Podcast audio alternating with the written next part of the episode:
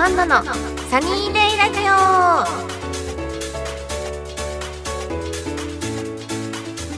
はい皆さんこんにちは。こんなアンナです、えーこの番組は皆さんとひとときの時間を一緒に過ごす番組になっています。えーとボリューム5になりますね。もう5回もしまいました。あそうあのですねこの間ちょっと不思議なことが起きたんですよ。あのタクシーに乗っててまあ1メーターぐらいの距離だったのでだったんですけどまあタクシーに乗ったんですよね。でまあちょっと近いんですけどって言って乗ってお会計が600円ぐらいだったんですよ。で600円っていうのを私は見てたのに運転手さんにお金を小銭を出したんですよね。でそのなんだっけな。運転手さんが「いや600円だよ」って言われて「あはい600円です」って言ったら500円玉500円しかなんだ出してなくて私。で「あごめんなさい。100円出します」って言ったら「あもういいよ500円で」って言われて「え？っ?」ってなって「すいませんありがとうございます」って言ってあの運転手さんがおまけしてくれました。なんか私の勝手な勘違いでそんな優しい人に出会いました。はい。そんなことがあったんですけど。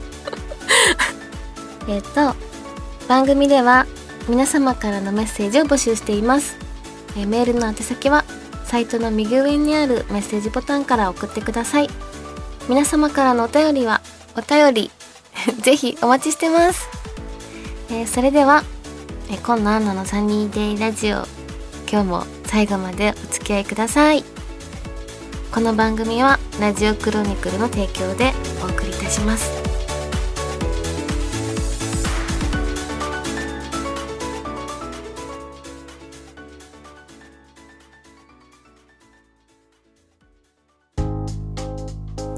りコーナー。はい、えー皆さんからいただいたお便りを読んでいきたいと思います。皆さんたくさん送ってくださってありがとうございます。えーではではまず一人目。えーおとちゃんさん。えーあんちょこんにちは。もうラジオ放送も4回聞かせていただきましたが一押しコーナーも小説も楽しみすぎて何度もチェックしてます。グラビアもめちゃめちゃ綺麗で素敵、素敵すぎです。まだまだ落ち着きませんが、アンチョが好きな男性の仕草とかありますか？大変な時期ですが、お仕事頑張ってください。ずっと応援してます。大好きです。おー、ありがとうございます。おとちゃんさん。はい。だん、ん好きな男性の仕草。なんかよく、仕草とかなんだろうタイプとか聞かれることすごい多いんですけど仕草って難しいですよね。なんだろう。なんかさい仕草かわかんないんですけど私最近男性の好きなパーツ分かりました。多分腕と指綺麗な指とかすごい好きかもしれないです。はい。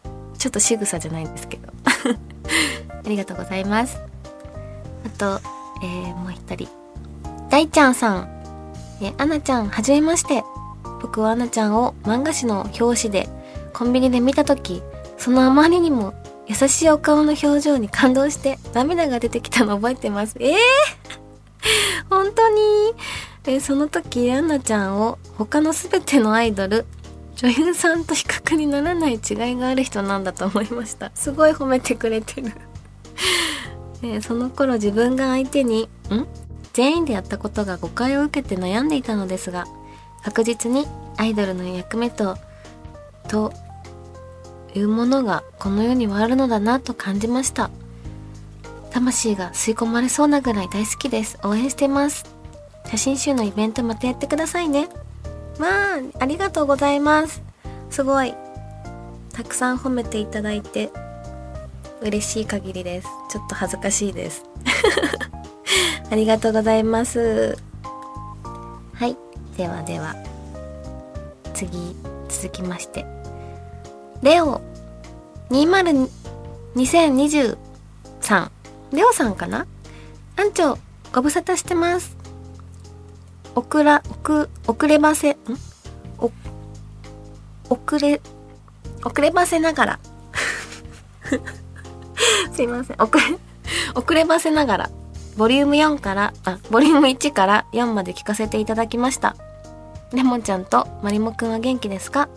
うちの猫ちゃん、長い時間のお留守番のストレスなのか、最近元気なくて、そこで質問なんですが、アンチョは猫ちゃんたちとどんな風に遊んであげてるのでしょうか？参考にさせてください。あら、お留守番のストレスで元気がなくなっちゃってるんだ。確かに長い時間、猫ちゃんも留守番させてると、結構寂しがったりとかしてね、なんか反抗したりとかすることもあるかもしれないよね。うん。猫ちゃんたちと私はいつも普通に猫じゃらしとかで遊んだりとか、あと、私自身が猫になって一緒に遊ぶことがあります。例えば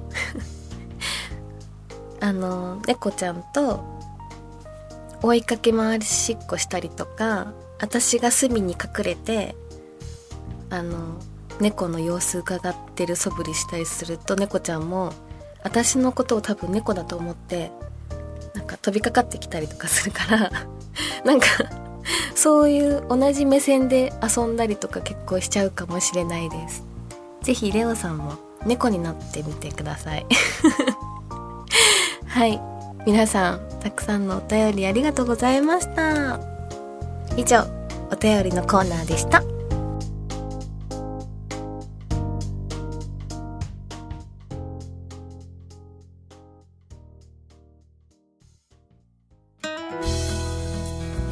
アンチョの一押しコーナー。えー、このコーナーはですね私の好きなもの映画ドラマ本などなど紹介していくコーナーになってます。えっと今回はですね、まあ、前回まで映画を紹介してたんですけどちょっと今日は好きな小説を紹介しようかなって思っててまあ私が小説を書くきっかけになった好きな作品がありましてそれを紹介したいと思います。えっ、ー、と佐田美修さんの「私の奴隷になりなさい」というシリーズがありましてこれはですねあの SM 基本的に SM の話になっていてとてもあのエッチなお話ではあるんですけどまあ、ご主人様となんか奴隷みたいな関係性のお話ではあるんですけどこの「私の奴隷になりなさい」シリーズシリーズ化していてもううん67本ぐらいあのつなが物語がつながってはいるんですけどあ全然話は違うんだけど真の物語はつながっていてこのなんだろう物語の進み方がすごく面白いっていうのととにかくまあエッチです。エッチではあってだけどあのただエッチなだけではなくその男性の心理表現だったりとか切なさとかなんかちょっとうんエッチなことしてるのに恋心とかも入ったりとかしててすごくあの面白いお話になっています。私はこの作品がすごく好きで官能小説っていうものが面白い作品だなって感じてあの書くようになったんですけれども。で私はですねあのこの佐田美修さんの作品その私の奴隷になりななりなさいシリーズの S でもなく S でも M でもなくこれは恋とか愛っていうあの、まあ、シリーズがあるんですけどその本で私あの解説も書かせていただいたりとかしたので皆さん是非このシリーズ読んでみてほしいなって思います。はい。では以上アンチョの一押しコーナーでした。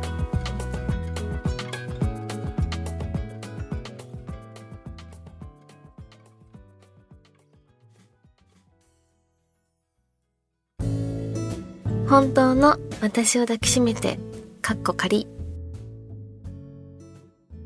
それからの私の恋愛というと顔も体型も年齢も血液型も職業も全く異なる男性とお付き合いをしていった。10歳以上年上の人、お金がなくてボロアパートに住んでる人、かっこ、隣の人はどんな人が住んでるんだろうって頭をよぎるほどわからないくらい何年も会ったこともないようなよく映画などで出てくるようなアパート売れない芸人セフレから彼氏に昇格したやつ。どれも楽しい思い出で、その瞬間を、その人をきちんとまっすぐな好きという気持ちで溢れていたものだった。20代半ばの頃、1年ほど付き合っていた彼氏に、ある時、私の方から突然別れを告げた。本当に突然。もうこの人とは終わりかな、と、なぜか唐突に感じてしまった。だから当然だが、別れた理由なんてものはわざわざない。だって、私の気分であって思いつきなのだ。はい。今日はここまでになります。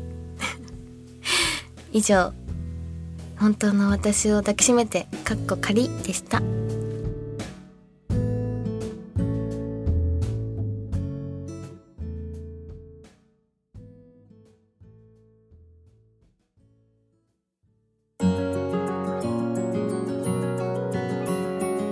今野アンナのサニーデイラジオそろそろエンディングのお時間です。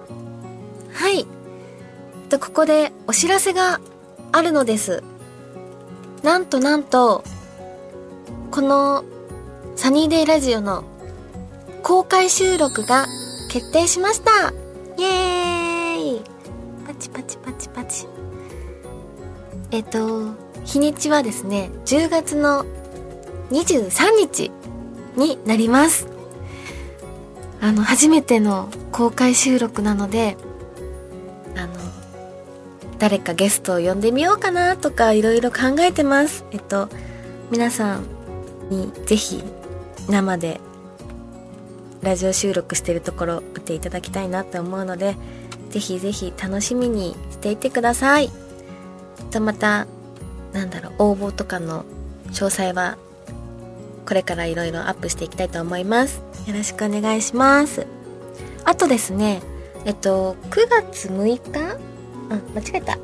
7日？えっと、9月7日に朝日芸能さん、えっと、表紙になっています。私、今野アンナが。中身にグラビアもあるので、ぜひ見てください。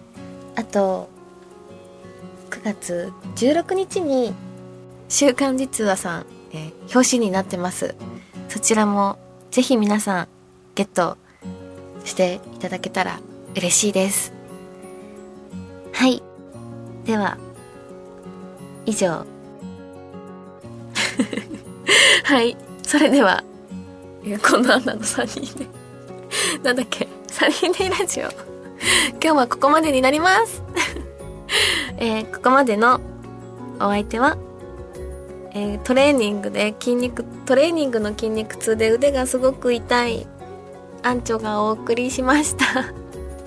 また次回お会いしましょう。バイバイ。この番組はラジオクロニクルの提供でお送りいたしました。